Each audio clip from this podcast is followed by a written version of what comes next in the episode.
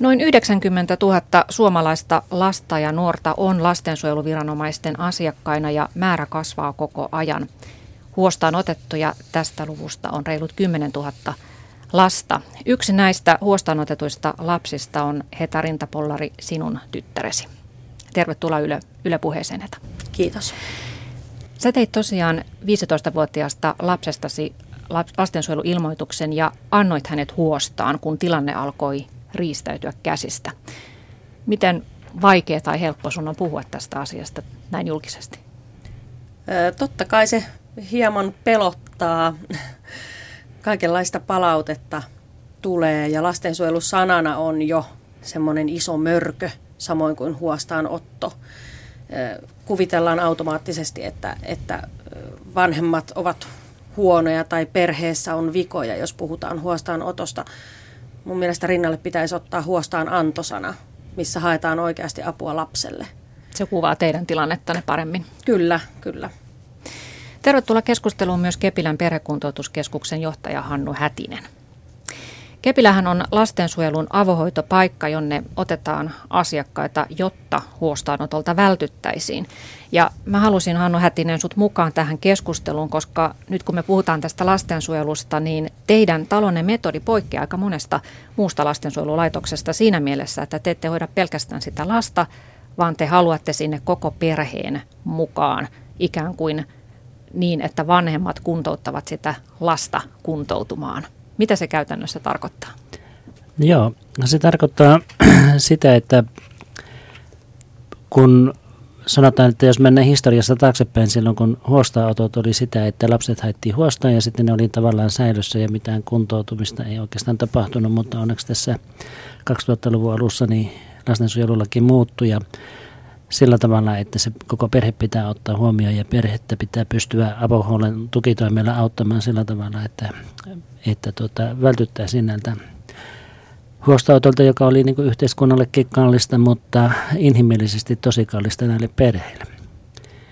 Ja tuota, se historia lähti siitä, että kun me alettiin perustamaan tuota perhekuntoutuskeskus Kepillä, niin lähtökohta oli se, että otetaan huomioon nämä perheet ja vanhempien hyvinvointi ja vanhemmat hyvin voimakkaasti mukaan siihen, siihen, siihen sijaishuoltoon. Ja pidettiin tämmöisiä terapeuttisia keskusteluja, ne ei ole varsinaisesti terapiaa, mutta tuota, käytiin sitä ongelmaa, ongelmaa sieltä, että mikä, mikä siellä oli niin kuin se hiertänyt niin paljon, että tämä nuori oireili. Ja, ja sitten kun päästiin siihen tulokseen tai siihen pisteeseen, että tuota, perhe alkoi niin kuin puhua samaa kieltä keskenään ja tuli tämmöinen yhteinen tarina tälle perheelle, niin silloin me tiedettiin, että nyt kannattaa nostaa peukkuja, että on menty hyvään suuntaan. Ja perheet lähti sitten opettelemaan kotia sitä perheelämää tällä uudella tavalla, että he olivat oppineet niin kuin tavallaan uuden kulttuurin ja, ja, ja tulokset ovat tosi hyviä. Niin käytännössähän teillä siis vanhemmat voivat tulla myös mukaan sinne ja tulevat sinne laitosjaksolle. Mitä se hyödyttää, että vanhemmat ovat siellä mukana? Se, että vanhemmat on osallisia lasten ongelmien ratkomisessa. Koska lastensuojelulaki jo edellyttää sitä, että, että vanhemmuus ja huoltajuus ei häviä huostaanoton aikana. Ja se, että jos lasta pidetään laitoksessa ja lasta kuntoutetaan ja annetaan niitä arkipäivän rajoja ja, ja, ja, ja sitä hyvää arkipäivän hoitoa sinne. Mutta sitten jos perheessä ei ole tilanne muuttunut, niin sitten kun lapsi lähtee pois siitä huostaanottotilanteesta sinne kotiin, niin yleensä sitten kahdessa kuukaudessa on menetetty kaikki se, mitä siellä laitoksessa saavutettiin. Mutta nyt kun se tapahtuu yhdessä, niin se kulttuuri muuttuu siellä kotona. Mm. Ja kuinka tehokkaaksi tämä teidän metodi on osoittautunut tässä vuosien mittaan? No viime vuonna meillä tuota, meni 22 perhettä meni tuota, meidän laitoksessa kuntoutettiin ja 87 prosenttia oli se luku, jolloin lastensuojelun toimet joko kokonaan lakkautettiin tai se perheen tuki väheni huomattavasti niin kuin lastensuojelun puolella. No mennään vähän tarkemmin sitten Heta tähän sun tyttären tilanteeseen, niin hän on nyt tällä hetkellä 15-vuotias, niin miten nämä hänen vaikeudet alkoivat? Se oli ö, syksyllä 2013. Hän karkasi kotolta. Ö, hänen olisi pitänyt olla kotona arestissa, koska hän haisi tupakalta. ja, ja tuota niin, kun tulimme kotiin töistä, niin tyttöä ei näy missään. Ja siitä sitten lähdettiin soittelemaan koulukavereita ja koulukavereiden vanhempia lävitse. Ja, ja tuota, karkureissu venyi ja, ja etsintätyön tuloksena selvisi sitten, että taustalla on tosi pahaa koulukiusaamista, mistä hän ei ollut uskaltanut meille puhua. Ja miten tuo karkureissu sitten päättyi? kun me hänet löysimme, niin hän, hän sitten pääsi suoraan hoitoon hoitoon mielisairaalaan tämmöiselle jaksolle, missä sitten todettiin ahdistuneisuutta ja masentuneisuutta. Miten hän itse suhtautui tähän hoitolaitokseen? Öm, aluksi tietenkin piti sitä itse, itse turhana asiana, mutta muutamassa päivässä se pahin uho, uho sitten siitä lähti ja hän rupesi ihan keskustelemaan siellä näistä asioista. Että kun se kupla oli periaatteessa puhjennut, niin kun me tiedettiin jo siitä koulukiusaamisesta ja karkureissulla tapahtuneista asioista, niin, niin sitten hän pystyi niistä alkaa puhumaan. Että sillä hetkellä vaikutti ihan hyvältä. Mutta oireiliko hän silloin jotenkin psyykkisesti, että hänet sitten laitettiin sinne psykiatriseen hoitoon? Kyllä, joo, joo. Hän keskusteli päivystyksessä lääkärin kanssa ja lääkäri teki sitten sen päätöksen, et, että ilmeisestikin ennen karkureissua oli ihan norma- meidän mielestä normaalia murrosikään kuuluvaa oireilua, uhmaa, läksyjen tekemättä jättämisiä välillä, ja, ja tuota, mutta pääasiassa hän, hän kyllä niin kuin hoiti kotiin ajat ja, ja oli meidän perheen kanssa ihan, ihan normaalisti ja mukavasti. Että tämä muutos tapahtui teidän vanhempien näkökulmasta tosi nopeasti itse asiassa. Todella nopeasti, todella nopeasti. No sä kerroit, että sitten tuli kannabiskuvaan jossakin vaiheessa, niin miten se vaikutti tytön elämään? Joo, eli siellähän oli sitten uusia kavereita löydetty, löydetty karkureissun aikana ja sitä kautta kannabiskuvaan mukaan. Ja, ja tuota, kyllä se on sitten aiheuttanut lisää karkureissuja, päihdemyönteisyyttä ja, ja hakeutumista semmoisiin porukoihin. Ja sitä kautta sitten rikosrekisteri muun muassa aukesi. Et jo, jollakin lailla tämmöinen epämääräinen porukka ja alamaailma häntä nyt vetää puolensa sitten. Kyllä, ilmeisesti näin on. No, minkälaisia huolia teille tuli sen myötä mukaan, että nimenomaan nämä huumeet astuivat peliin? No kyllähän siinä sitten äitinä miettii, kun tytär on teillä tietymättömillä ja ja tietää, että siellä on semmoisia porukoita, missä käytetään huumeita, on myös aikuisempia ihmisiä mukana kuvioissa, niin ihan semmoisia normaaleja ajatuksia, että millä tyttö rahoittaa ruokaansa, yöpymisensä, minkälaisissa oloissa hän on siellä. tosi kamaliakin ajatuksia, mm. mitä ehkä jokainen äiti voi arvata, että miettii. No Heta, sun tyttären äh, alamäki tavalla alkoi tuossa murrosiessa, niin kuinka paljon Hannu Hätinen teidän asiakasperheistä, teidän perhekuntoutuskeskuksessa on sellaisia, jossa nimenomaan murrosikäinen nuori oireilee siinä perheessä? Kyllä, se on, se on yleensä siinä vaiheessa, kun murrosikäinen alkaa ajatella itsenäisesti ja haluaa niin kuin lähteä tuota, osoittamaan sitä omaa, viitoittamaan niin omaa tietään ja sillä tavalla ja irtautumaan siitä perheotteesta, niin siinä vaiheessa niin ne ongelmat yleensä tulee esille. Ja siinä vaaditaan kyllä vanhemmilta todella paljon, että tuota pystyykö rajamaan sitä, koska murrosikäinen on jo aika taitava. Älykkyys riittää ja kaikki tämmöinen. Niin. No siinä vaiheessa, kun perheet tulevat teille, hoitoon, niin sosiaaliviranomaisethan ovat jo puuttuneet sen perheen elämään. Niin miten vanhemmat sen ottavat, että viranomaiset astuvat siihen kuvaan mukaan, että he eivät pysty itse hallitsemaan sitä nuorta?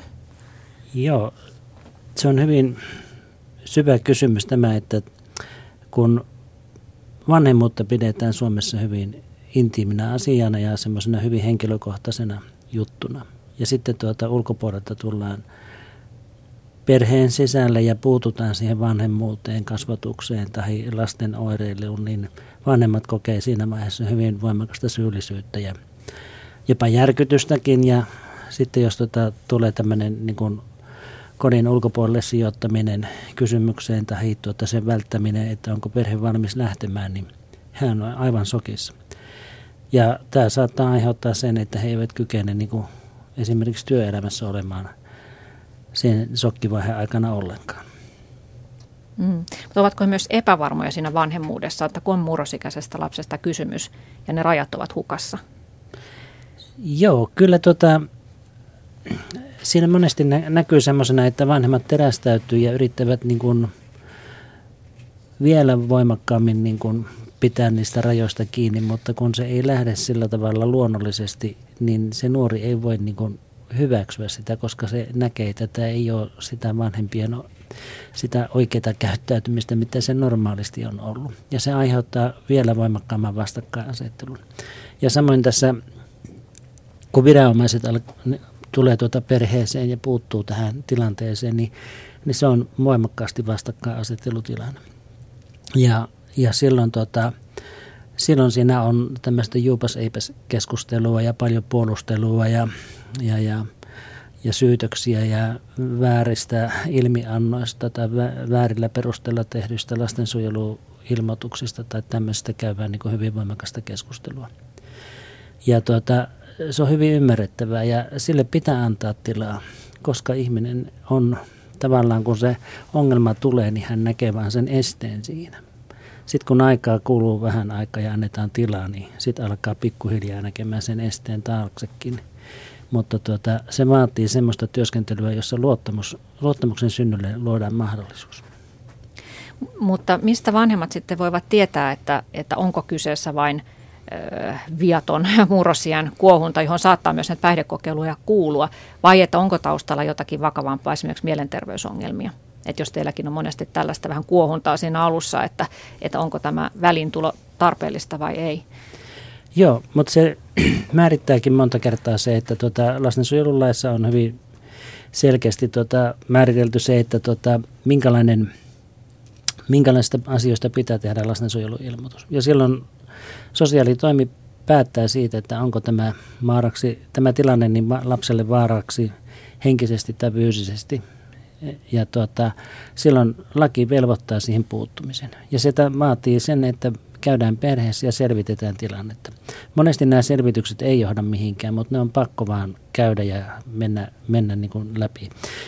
Mutta sitten hyvin yleensä sitten kun puhutaan tämmöisestä niin kuin laitosjaksolle tulemisesta niin kuin perheen kanssa, niin siinä on kyllä pitkäaikainen asiakkuus lastensuojelutoiminnalla. Sinne on annettu avohuollon tukitoiminnan niin perhetyötä ja, ja tuota, ehkä jotakin vauvakahvilatoimintaa on tuettu ja kaiken näköistä tämmöistä muutakin sellaisella niin kuin hyvin pitkä historia näillä perheillä. Ja sitten tullaan siihen tilanteeseen, että nyt on, nyt on pysähdyttävä ja tämän ongelman äärelle, mistä tämä aina kumpuaa, että palataan samaan tilanteeseen ja samat ongelmat toistuu ja toistuu.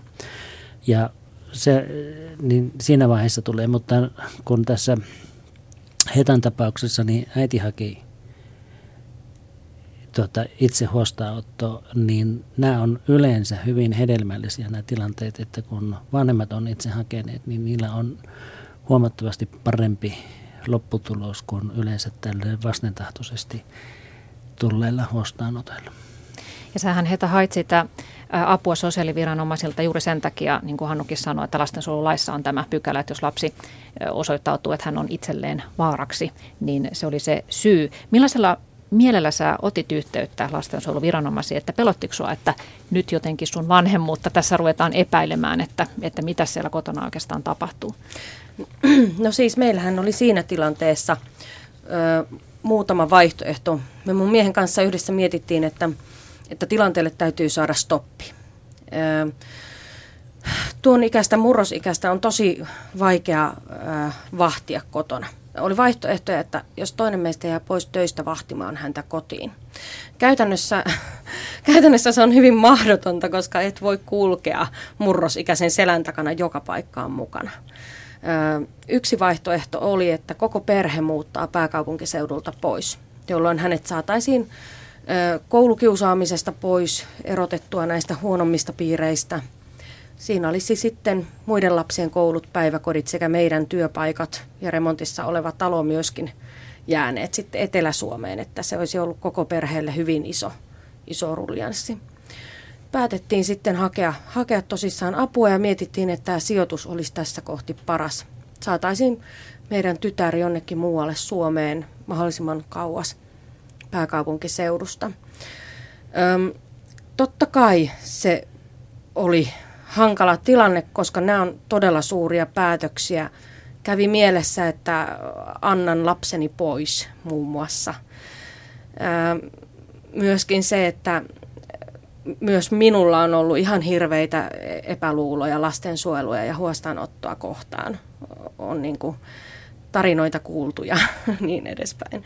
Mutta tuota, se oli silti hyvä ja oikea päätös ja, ja otettiin yhteyttä sosiaaliviranomaisiin ja minä etsin itse sosiaalityöntekijän kanssa. Otin lomaa töistä ja me kiersimme puoli Suomea etsimässä sopivaa sijoituspaikkaa.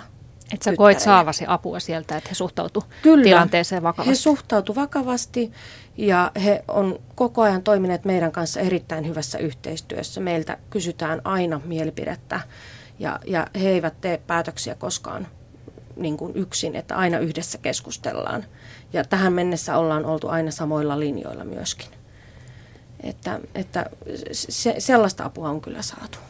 Ja koetko sä äitinä, että, että sun tytär tarvitsee nimenomaan ö, huostaanottoa ja sijoituspaikkaa pois pääkaupunkiseudulta kuin esimerkiksi, että hän olisi tarvinnut mielenterveyspalveluja? Ö, mielenterveyspalveluissa on, on tällä hetkellä, on tietenkin avo, avohoidon tapaamisia, ja, mutta laitosjaksollehan tuommoisia nuoria ei esimerkiksi masentuneisuuden takia oteta, koska yksinkertaisesti ei mahdu. Mm. Ö, sijoitus oli sen takia hyvä, koska siellä samassa laitoksessa on myös ammattilaisia, mitkä tietää päihdemaailmasta, murrosikäisten ongelmista ja myös mielenterveysongelmista.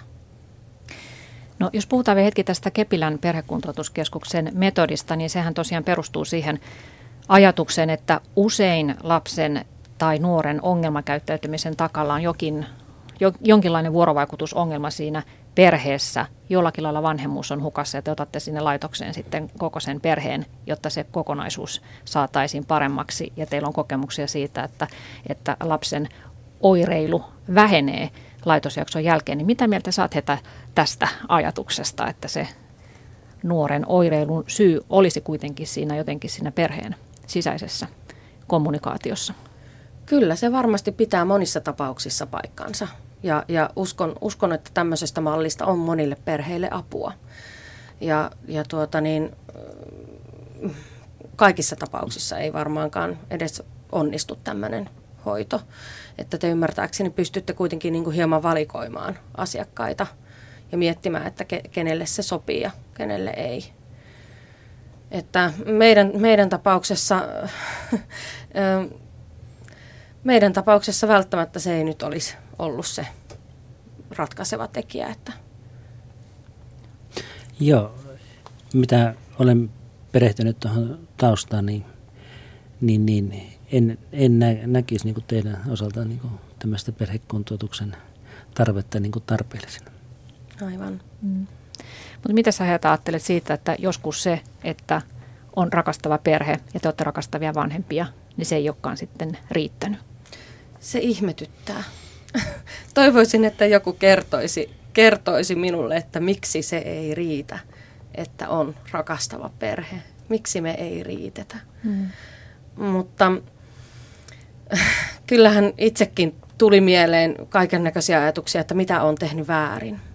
Että olenko tehnyt jotain väärin, mitä me ollaan tehty väärin. Että sinänsä oli sitten hienoa, hienoa kun sosiaaliviranomaiset tietenkin tässä, tässä, kun asiakkuus aloitettiin, niin teki, niin kuin tekevät aina, tämmöisen tarpeen arvioinnin perheestä, että minkälaista apua tarvitaan. Ja, Ja siellä heidän lausunnossaan todettiin, että, että perhe on pyrkinyt tekemään kaikkeensa lapsensa hyväksi. Ja perheen säännöt tuntuvat olevan normaalit ja perheessä on kaikki hyvin. Se tuntui, tuntui hienolta lukea virallisesta asiapaperista. No mitä sä Hannu Hätinen sanot juuri tähän ihmettelyyn, että miksi se vanhempien rakkaus ei aina riitä pitämään nuorta kaidalla polulla? Joo, siinä varmasti on syitä monenlaisia ja mä en ole vielä perhekuntoutuksen aikana, mitä me on tehty 2009 lähtien, niin nähnyt yhtään vanhempaa, joka ei rakastaisi omaa lastaan. Että tuota, ja nämä kaikki vanhemmat, mitä meillä on ollut, niin ovat niin kuin omien lastensa parhaita vanhempia. Ja tuota, se, että miten lapsi ajautuu tämmöiseen kierteeseen, mitä tässä on edellä kuultu, niin, niin on myös olemassa se lapsen elinpiiri, missä hän liikkuu, koulu ja kaikki tämmöiset. Ja siinä myös nämä koulukiusaamiset, mitkä on tullut esille, että, tuota, että tuota, tässäkin tapauksessa niin on varmasti se syy, että pitää niin kuin itse selviytyä. Ja sitten toinen asia, että se rakkaus omiin lapsiin voi olla niin voimakas, että lapsi ajattelee, että hän pettää vanhempansa, jos ne koulukiusaamisen syyt sieltä sitten taustalta paljastuu ja hänen pitää itse selvittää. Ja, ja sitten kun siitä, se kaveripiiri on supistunut sen kiusaamisen takia niin pieneksi, niin sitten pitää etsiä uusia ja selviytymiskeinoja ja sitten ajaudutaan semmoiselle, siinä ahdistuksessa semmoiseen tilanteeseen, että sitten on helpompi hakea he, siihen ahdistukseen sitä helpotusta niin kuin alkoholista ja huumeista. Et, tota, ja löytää niitä uusia kavereita sitten tästä sitä kautta, huumeporukasta. Mm. Aivan, ja sitten tuntee sitä yhteenkuuluvaisuutta heidän kautta. Mm, se on inhimillistä. Millaiseen paikkaan sun tytär sitten Heta sijoitettiin? No aluksi me löysimme semmoisen psykiatrisesti suuntautuneen paikan, mistä, mistä ajattelimme, että olisi kaikista eniten hyötyä. Öm, paikka ei sitten kuitenkaan tyttäreni mielestä ollut hänelle se sopiva, äh, koska hänen sanoja lainatakseni minä en ole hullu. ja tuota, äh, ei oikein päästy ihan, ihan edes kunnolla tutustumaan, kun hän sitten hatkasi uudelleen. Ja äh, useampien vaiheiden kautta me etsimme monta kertaa lasta ja, ja löysin hänet myös monta kertaa ja lähetin sitten takaisin. Ja sitten, sitten me tultiin semmoiseen lopputulokseen, että tarvitaan, että nyt on tärkeintä saada hänet pidettyä jossakin paikassa turvassa, koska näiden karkureissujen seurauksena tulee koko ajan lisää ongelmia. Koko ajan. Ja tuota, sitten vaihdoimme, vaihdoimme toiseen paikkaan, missä oli mahdollista järjestää myös välillä tämmöinen erityisen huolenpidon jakso. Mitä se tarkoittaa? Se erityisen huolenpidon jakso on semmoinen, missä on korkeintaan viisi nuorta kerralla ja, ja kaksi ohjaajaa aina paikalla. Siellä on ovet ja ikkunat lukossa. Koulu tapahtuu samoissa tiloissa. Yhdessä mennään harrastamaan liikuntaa, yhdessä ulkoillaan. Kaikki tehdään yhdessä. Eli hyvin valvottu ympäristö. Mm, kuulosti aluksi pelottavalta, mutta kun vertaa niihin haittoihin, mitä syntyy, kun hän pääsee karkuun ja näihin huonoihin porukoihin, niin tota, kuulosti, että tämmöinen pysäytysjakso olisi oikein hyvä. Ja hän nyt on tosiaan siellä laitoksessa kaukana pääkaupunkiseudulta, niin miten se vaihe on nyt sitten hänellä sujunut? Vaihtelevasti, vaihtelevasti. esimerkiksi minkäännäköistä terapiaa ei voida aloittaa ennen kuin hän on rauhoittunut pitemmäksi ajaksi paikoilleen. välillä hänen kanssaan voidaan tehdä hyvinkin yhteistyötä ja välillä, välillä se uhma, uhma on siellä edelleenkin näkyvillä ja, ja hatkareissuja on tullut viimeisin oli nyt kaksi kuukautta kestävä, todella raskas jakso ja todella vaikea. Miten se karkaaminen tapahtui? Hän oli kotona lomalla ja, ja tuota, hän oli lähdössä takaisin, takaisin laitokseen ja näitä nuoria, sam, näitä laitosnuoria oli sitten useampi samalla välineellä kulkemassa sinne laitokseen. Ja tuota, Kuljetus oli myöhässä kolme tuntia ja kaikki nuoret hävisivät sieltä paikan päältä. No kuten saitte sitten kuulla, että tytär ei ole saapunut sinne, sinne laitokseen, niin miten te aloitte häntä etsiä? lähdimme ihan saman tien pääkaupunkiseudulle etsimään.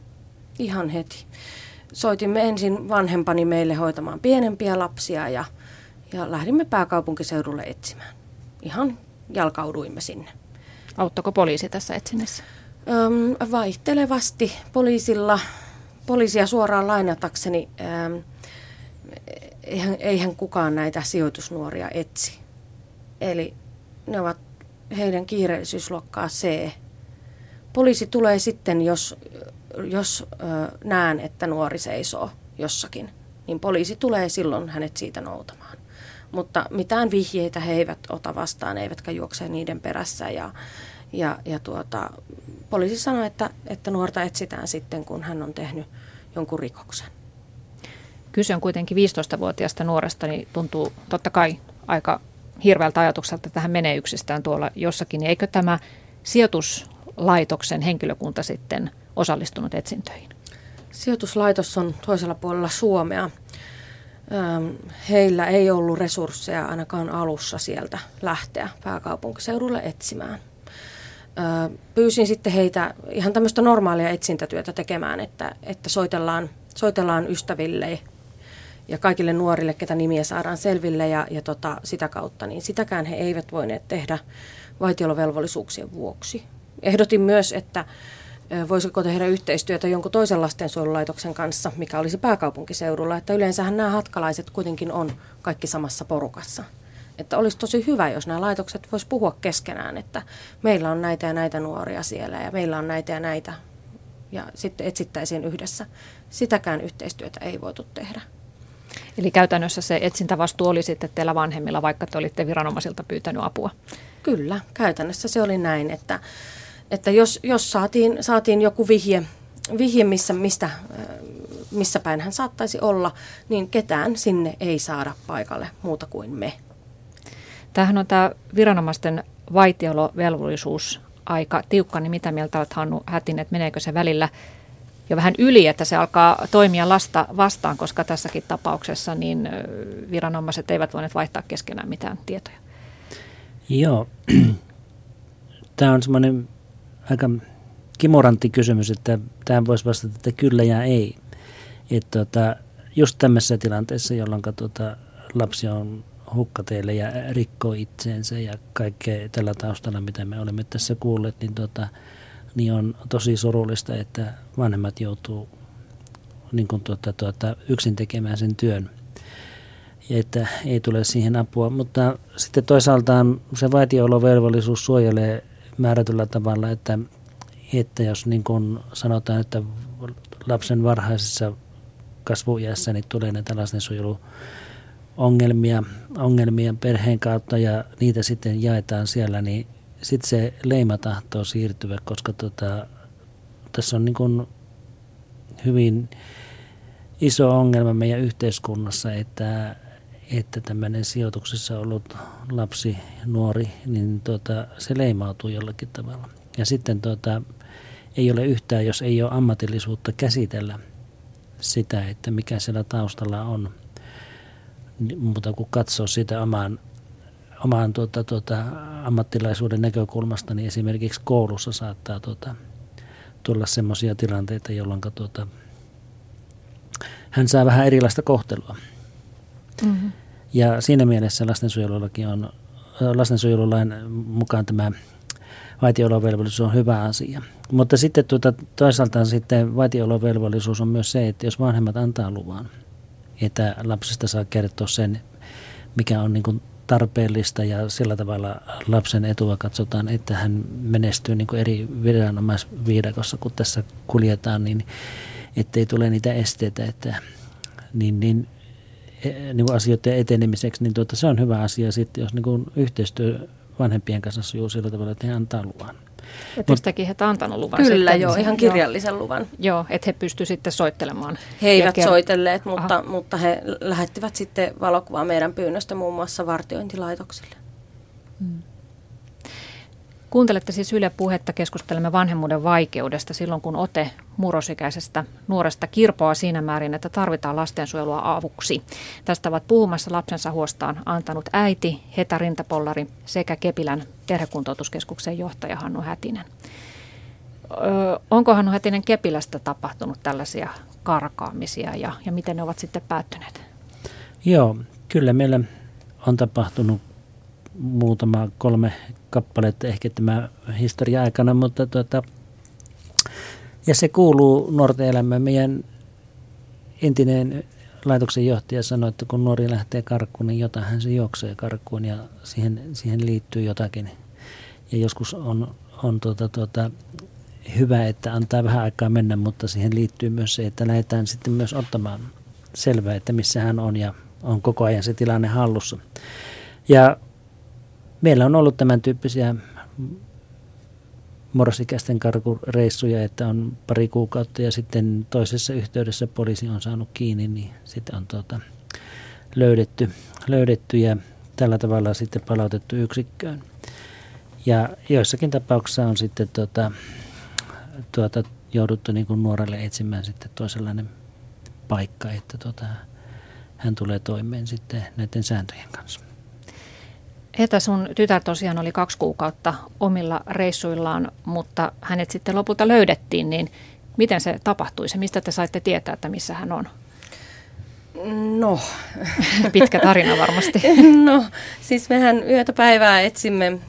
Facebook on semmoinen väline, mitä suosittelen kaikille äideille. Mm. Ole siellä tyttäresi ystävä.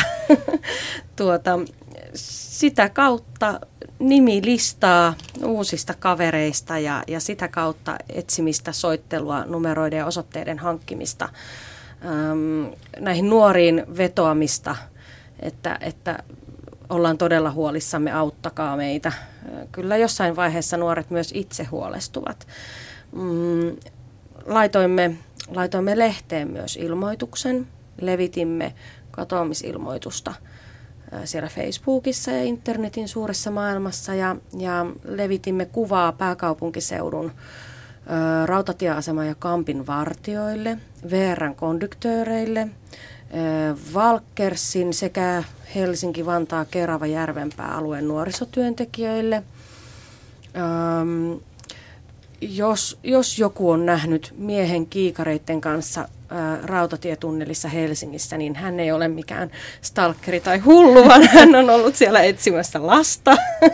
Mm. ja tuota, kaikella mahdollisilla tavoilla etsittiin ja sitten saatiin selville osoite, missä hän voisi sillä hetkellä olla. Tai itse asiassa seuraavana aamuna aikaisin paikalla ja sitten olikin oma sonsa alkaa selvittämään, että että mistä saamme viranomaisia paikalle häntä noutamaan, koska mehän emme voi, meillä ei ole kiinniotto-oikeutta, poliisilla ainoastaan on. Ja, ja tuota, puolentoista tunnin soittelukierroksen jälkeen saimme sitten paikalle päivystävät sosiaalityöntekijät ja poliisit ja heidän kanssa tehtyä treffit seuraavaksi aamuksi. Ja sitten saimme vielä taas vanhempani meille aikaisin aamulla vahtimaan pienempiä lapsia ja sieltä kävimme noukkimassa tyttären ja hänet sitten toimitettiin takaisin sinne sijoituspaikkaan. Kyllä. Mitä sä Heta arvelet, että mikä siellä sun tytön tämmöisen vihan ja uhman ja myös itsetuhoisen käyttäytymisen takana on, että, että tällaiset karkailuthan on myös tavallaan semmoista uhmailua sitä, sitä paikan sääntöjä vastaan ja sitä vastaan, että häntä yritetään auttaa. Niin mitä sä oot arvellut, tai ootko sä saanut mitään selville siitä, että mikä siellä on se pohjimmainen syy? No ihan ensiksi niin, niin olisi tosi, tosi hienoa tietää, että miksi murrosikäiset uhmaa kaikkia sääntöjä. niin. Se on varmasti jonkunnäköistä irtautumista. Hänellä on tosi vahva, vahvana se, se sääntöjen uhmaaminen. Hän haluaisi hypätä kokonaan tämän nuoruuden yli ja hän on sitä mieltä, että hän on, hän on valmis ottamaan itsestään vastuun hän voisi asua yksin yksiössä ja kukaan muu ei päätä hänen asioistaan. Me sitten vanhempina ollaan yritetty selittää, että siihen menee vielä muutama vuosi, että tuo on mahdollista ja että tällä hetkellä nämä näillä näytöillä, kun hän on ollut itsekseen maailmalla, niin, niin ei ole mennyt kovin vahvasti. Että mm, vie, vielä meidän mielestä tarvii sitä vanhempien ohjausta ja, ja ulkopuolisia sääntöjä. Hannu, varmasti siellä teidän asiakkaiden keskuudessa myös tämmöistä vihaa joutuu kohtaamaan, niin kerroit, että teillä on tämmöinen kolmen teen teoria, millä te käsittelette sitten sitä vihaista nuorta ja, ja myös sitä vihaa siinä perheessä. Niin mitä, mitä laitoksessa tehdään tälle asialle? Joo, meillä on tämmöinen, tämmöinen työtapa, jolloin me pyritään tämmöistä kolmen teen teoriaa käyttämään. Ja siinä on ensimmäinen tee tarkoittaa, että tulla tietoiseksi niin kuin siitä syystä ja siitä asiasta. Ja monesti se asia saattaa olla sellainen, että se on väärinkäsitys tai oma kokemus lapsuudesta, joka, jolleka on niin kuin valjastanut väärät, väärät puitteet ja tällä tavalla.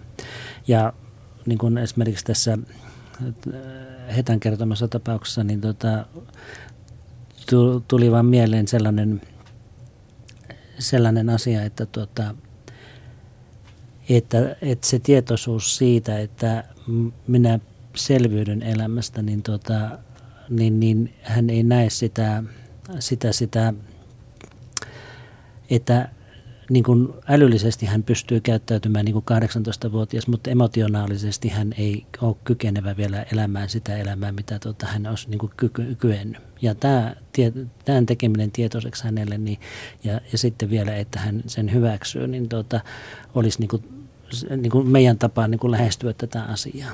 Koska, Siinä oli ensimmäinen te. Se on niin, niin, niin että, että emotionaalisesti hän ei ole vielä kypsä elämään 18-vuotiaan elämään. Mm.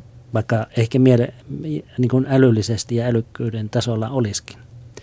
Ja sitten tota, toinen tee on sitten, että syntyy niin kuin tahto, että minä muutun. Ja se ymmärrys sille omalle asialle siitä, että, tota, että tässä on mulla kehittymistä ja tämä on mun heikko kohta ja, ja, ja minä haluan tästä mennä eteenpäin. Ja sitten me ollaan jo aika pitkällä. Ja sitten pitää niin kuin tulla se to, todellinen tahto, että mä rupean tekemään sitä asiaa. Eli mikä on se teko. Tämä on niin kuin hirveän helppo tämmöiseen, kun kaikki puhuu tästä ylipainosta, niin joka, jolla on ylipaino, niin tietää, että että mun, pitää tulla tietoiseksi siitä, että mulla on ylipaino, sitten mulla on tahto, että minä haluan muuttaa sen asian ja sitten vielä se teko. Ja se tekohan se on monta kertaa se vaikea asia. Mutta tuota, siihen tarvitaan monesti sitä tukea. Ja samoin, samoin tässä niin kuin, niin kuin perheiden ongelmien sisällä, että, että tulee tietoiseksi siitä omasta kivusta ja siitä perheen kipupisteestä, mikä siellä syvällä on. Ja sitä kun me lähestytään, niin silloin monesti vanhemmat esimerkiksi niin uupuu sillä tavalla, että kun ne käsittelee sitä kipua, niin he ei oikein jaksa silloin huolehtia. Ja silloin meidän laitos on siinä niin kuin lasten hoitamisen tukena, että se arki sujuu. Ja sitten kun ne on käynyt sen kipupisteen läpi, niin, niin, tota, niin, niin sitten se kuntoutuminen alkaa. On tämmöinen kaksi englantilaista sanaa on petö ja pitö. Niin tota, jos me ei kohdata sitä kipua, niin se, jos me kierretään, niin se jättää jälkeensä katkeruuden, eli pitö. Mutta jos me mennään läpi siitä, niin sitten se ongelma häviää ja se on petö. Mutta mikä se sitten voi olla se teko tässä? Että onko se, tarkoittaako se sitä, että aletaan opetella uudenlaisia käyttäytymismalleja? Että esimerkiksi voisi ajatella, hetan tytär ei lähtiskään karkuun, vaan vaan kestäisi sen. sen Ottaisi ne asiat. Niin, aivan. Joo, no meillä niin kuin perheongelmissa niin mennään sillä tavalla, että jos tämä olisi näin helppoa, niin sittenhän me kirjoitettaisiin vaan tämmöinen sääntökirja ja sitten katsottaisiin sieltä, että mikä on ongelma ja katsottaisiin, miten mm. tässä käyttäydytään. Mutta kun tämä ei toimi, koska ulkoapäin kannet, kannettomisia ei niin kuin kaivossa pysy. Eli se muutos pitää tulla sieltä sisältä. Ja se tulee sen hyväksymisen kautta, että sä oot ihmisenä arvokas, vaikka sä et tehnyt mitään. Ja se on se, se todellinen, todellinen juttu, että ihminen kokee sen, että tota, mä oon rikkonut elämäni ja lähemmäisten suhteet ja aiheuttanut paljon pahaa ympärille, niin se, sen, että se ei ole mitään, se ei merkitse mitään siinä, että mä saan olla silti ihmisenä arvokas. Ja sitä me varmaan tänä päivänä niin kaikki kaipaamme, mutta erikoisesti just nämä, jotka ovat joutuneet tämmöiseen pyöritykseen ja, ja perhe- lastensuojeluongelmien pariin, niin sitä ymmärrystä sinne myös, että sitä ulkoapäin tulee, että pystyy myös se vastaanottamaan ja käsittelemään, että se, että, mä, että se teko, mitä mä oon tehnyt, niin se ei saa enää määritellä mun tulevaisuutta. Mitä ajattelet että tästä? Hyvin samanlaisia ajatuksia, eli mekin yritämme juuri näyttää tyttärelle, että käymme häntä katsomassa siellä ja, ja soittelemme monta kertaa viikossa ja lähetämme paketteja, kirjoja ja suklaata. Hän tykkää hirveästi lukemisesta ja suklaasta tietenkin. Mm. Ja, ja tuota, yritetään näyttää, että me ollaan tukena, me rakastetaan sua, vaikka sä olisit tehnyt mitä. Ja että, että puhu, puhu niistä asioista ja ota apua vastaan. Että sitten kun se hetki tulee, että hän on valmis ottamaan apua vastaan ja, ja hän on valmis kohtaamaan asioita eikä karkaamaan, niin silloin hän on kasvanut tosi paljon aikuiseksi. Sun tyttäresi liittyviä asiakirjoja on kolme mapillista, mikä kertoo tämän teidän matkan kimuranteista, käänteistä ja, ja mä luin osan niistä papereista ja mulla semmoinen ensimmäinen huomio oli se, että, että sun tyttären ympärillä on tässä ihan muutaman vuoden aikana ollut valtava määrä ihmisiä auttamassa, nyt myös viranomaisia. Mutta ilmeisesti sitten aina se määrä ei ole se ratkaiseva tekijä, että pitää tosiaan löytyä sitä tahtoa, niin kuin Hannu, Hannu sanoi tässä kolmenteen teoriassa, että ensin tulla tietoiseksi ja sitten olla tahtoa, niin mitä sä arvelet, että missä vaiheessa sun tytär on, että löytyykö häneltä sellaista omaa tahtoa irtautua siitä huumeporukasta, mikä tällä hetkellä on vetänyt häntä sinne karkureissuille?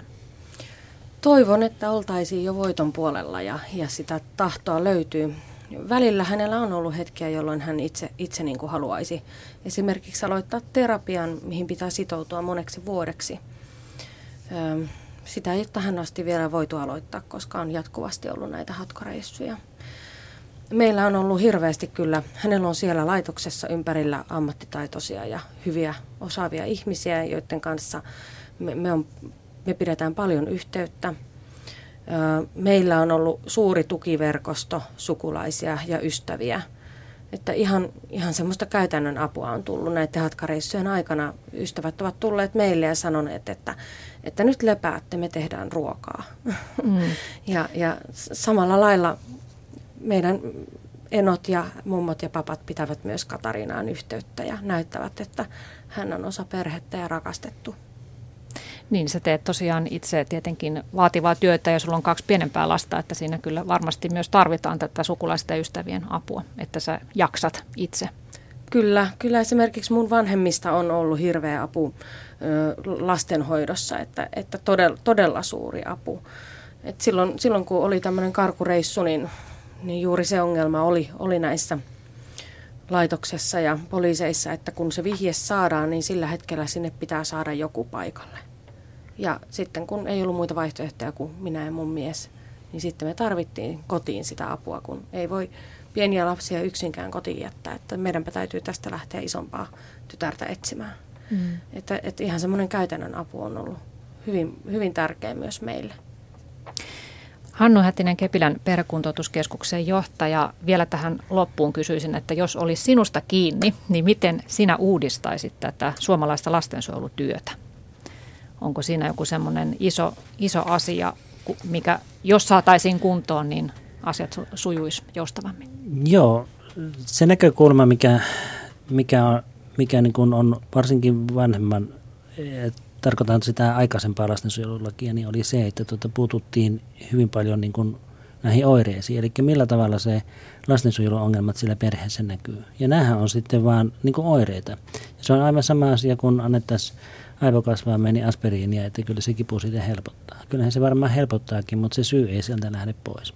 Ja nyt tämä ongelma onkin täällä vanhemmuudessa ja vanhemmuus vanhe, yleensä vanhemmuudessa ei tässä kuulussa tapauksessa niinkään, mutta, tota, mutta monta, monta kertaa se on siellä ja, ja silloin kun vanhemmuutta hoidetaan, niin me menemme silloin niin sosiaalityön ja terveydenhuollon tämmöiselle harmaalle alueelle. Se ei ole tota, enää sitä, että tuota, sanotaan, mennään, mennään perheeseen ja sanotaan, miten asiat pitää hoitaa, vaan se on nimenomaan sitä, että, että tuota, pitää puuttua siihen vanhemmuuteen ja vanhempien pitää niin kuin itse oivaltaa se, että tuota, he ovat he kykenevät vanhemmuuteen ja he ovat hyviä vanhempia omalle lapselleen. Ja, ja saavat ottais, tukea siihen. Tukea mm. siihen nimenomaan. Kyllä. Hetä Rintapollari, tyttäresi on tällä hetkellä edelleen sijoitettuna, niin miten hän tällä hetkellä jaksaa ja, ja miltä hänen tulevaisuutensa äidin silmissä näyttää tällä hetkellä? Tyttäreni on fiksu tyttö. Tulevaisuus näyttää sen takia ihan positiiviselta. Jaksan edelleenkin uskoa, että hän, hän sieltä kyllä aikuistuu ja järkiintyy vähitellen. Tällä hetkellä tuntuu asiat menevän hänellä ihan hyvin. Mitä sä ajattelet, että mitä sä itse oot tästä kaikesta oppinut tästä muutaman vuoden, vuoden tuota vuoristoradasta? Ainakin omista rajoista. että täytyy, täytyy ymmärtää, koska, koska niin kuin, että kuinka tärkeää on ihan semmoiset perusasiat kuin, kuin tarpeeksi paljon unta, syödä tietyin väliajoin. Ja sitten kun pahin vaihe on ohi, niin ottaa omaa aikaa, lähteä vaikka päiväksi jonnekin ja jättää puhelin kotiin. oppia pitämään itsestään huolta. Kyllä, se on tärkeintä. Heta Rintapollari ja Hannu Hätinen, kiitoksia keskustelusta. Kiitos. Kiitos.